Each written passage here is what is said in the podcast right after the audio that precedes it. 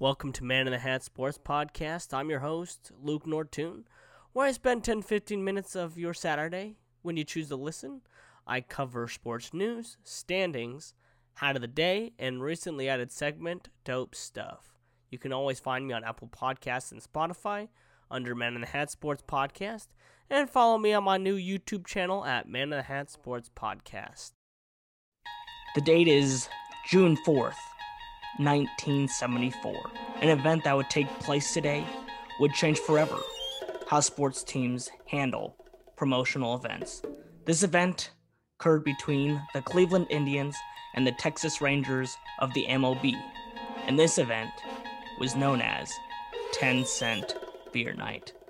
Before I get any further into the event of June 4th, there's some uh, bad history between Cleveland Indians and the Texas Rangers that year. Six days before the mishap of 10 Cent Beer Night, Rangers and Indians had a bench clearing brawl.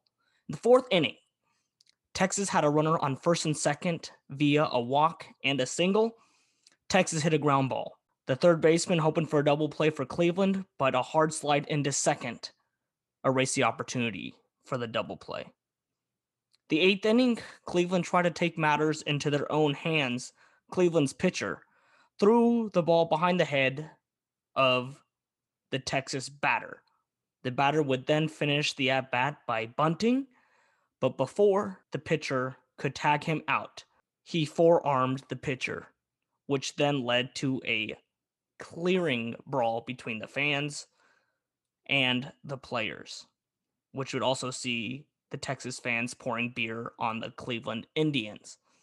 Before we jump into the event of June 4th, 1974, let's jump into the hat of the day. Brought to you today by the Seattle Kraken, the newest NHL franchise, the 32nd team in the league. This team hasn't been playing too well this year. Uh, they haven't started great. The record is 4 12 and 1. It's a worst start to an inaugural team since the 1992 Ottawa Senators that win 10, 70, and 4. This team's hoping to be like their counterpart, the Vegas Golden Knights, that were expanded in 2017, who found themselves in a position to have immediate success. Their first season in 2017 saw them have the best record in an inaugural season by going 51 and 24 with 109 points. Not only that, they've seen success in the postseason by every year they've been in the league, they've been to the playoffs. And in their first year as a franchise, they went to the Stanley Cup finals, where they would end up losing to the Washington Capitals. And then the last two years in a row, the team has lost in back to back conference finals. Now, this hat is really cool. It's more of a trucker's hat. It's got camo on the front with the Seattle Kraken logo. It's an S. It kind of looks like the the Kraken. It's got the teal colors and the red for the eye, kind of menacing look. It's more of a trucker's cap and really cool thing on this hat. It's got the coordinates of where the team is located, the north and west coordinates exactly. So big shout out here to one of my great friends, Randy, who got me this hat along with the beanie and the jersey. So love being able to rep the Kraken, even though they're not my team, but I always love when new NHL teams start up. So thanks, Randy, for that stuff. And now let's get back to the event. And now this is a really interesting promotional event because the Indians were hosting a game against the Rangers, as I mentioned before. 10 cent beer night. And this would go about as great as you would expect it to. And to put it in perspective, so in t- today's day and age, if you did a you know 10 cent beer night, that'd be an average of 50 cent 56 cents a beer. Could you imagine that? How many beers would be consumed for being 56 cents?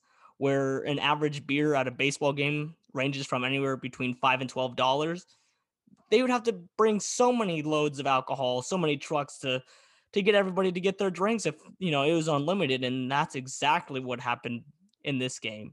Indians intended to serve as much eight ounces of beer as fans could drink, and uh, yeah, this this went about as poorly as anyone could have expected. You had a lot of misbehaving fans, obviously, you know, consuming a, a ton of beer. You know, you had people running onto the field, you know, even people running naked on the field as well. You had a father and son mooning the fans. You know, food was thrown, and even more dangerous, fireworks were aimed at the D- Texas dugout. So you're already getting some rowdy fans, and this is, you know, early in the game.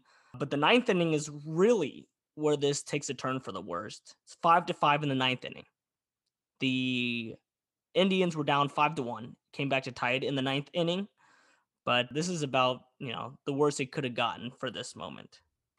Ninth inning, fan tried to steal one of the players' hats from the Rangers, and obviously the Rangers ain't gonna take too politely to that, but the player ended up tripping, you know, and then the Texas, you know, the team thought the fan attacked him, and the players rush out onto the field, bring their bats, you know, trying to stand up for their pitcher, but the fans were ready.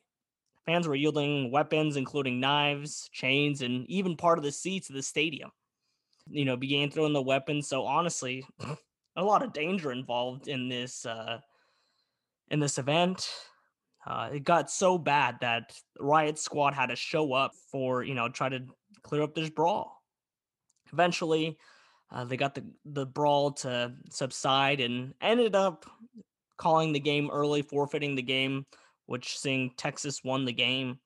The Indians were were scheduled for three more beer nights, but after this event, obviously this is about my opinion one of the worst promotional nights uh, you can do. Obviously, it's going to attract fans, obviously, but when you have people's lives in danger, people throwing things, you know, running on the field, stealing the bases, a lot of rowdy fans. You know, it's not that great to see. They ended up doing it three more times, but they changed it from unlimited beers to to four beers per person, which makes a lot more sense now. Especially, you know, you have promotional events too. They don't really do as much with drinking promotional events. It's more, you know, giving caps away, giving bobbleheads, things like that, because you get a lot of people there, you know, buying drinks or, you know, giving unlimited drinks. Uh, it's to go, it's to go poorly. And uh, this event on June 4th in 1974 really changed the history of what it means to do a promotional night. So poor thinking here on the Cleveland Indians. Obviously, this was a long time ago, but you know, it's still still weird to see. And now, you know, Indians have seen some change in their history this year.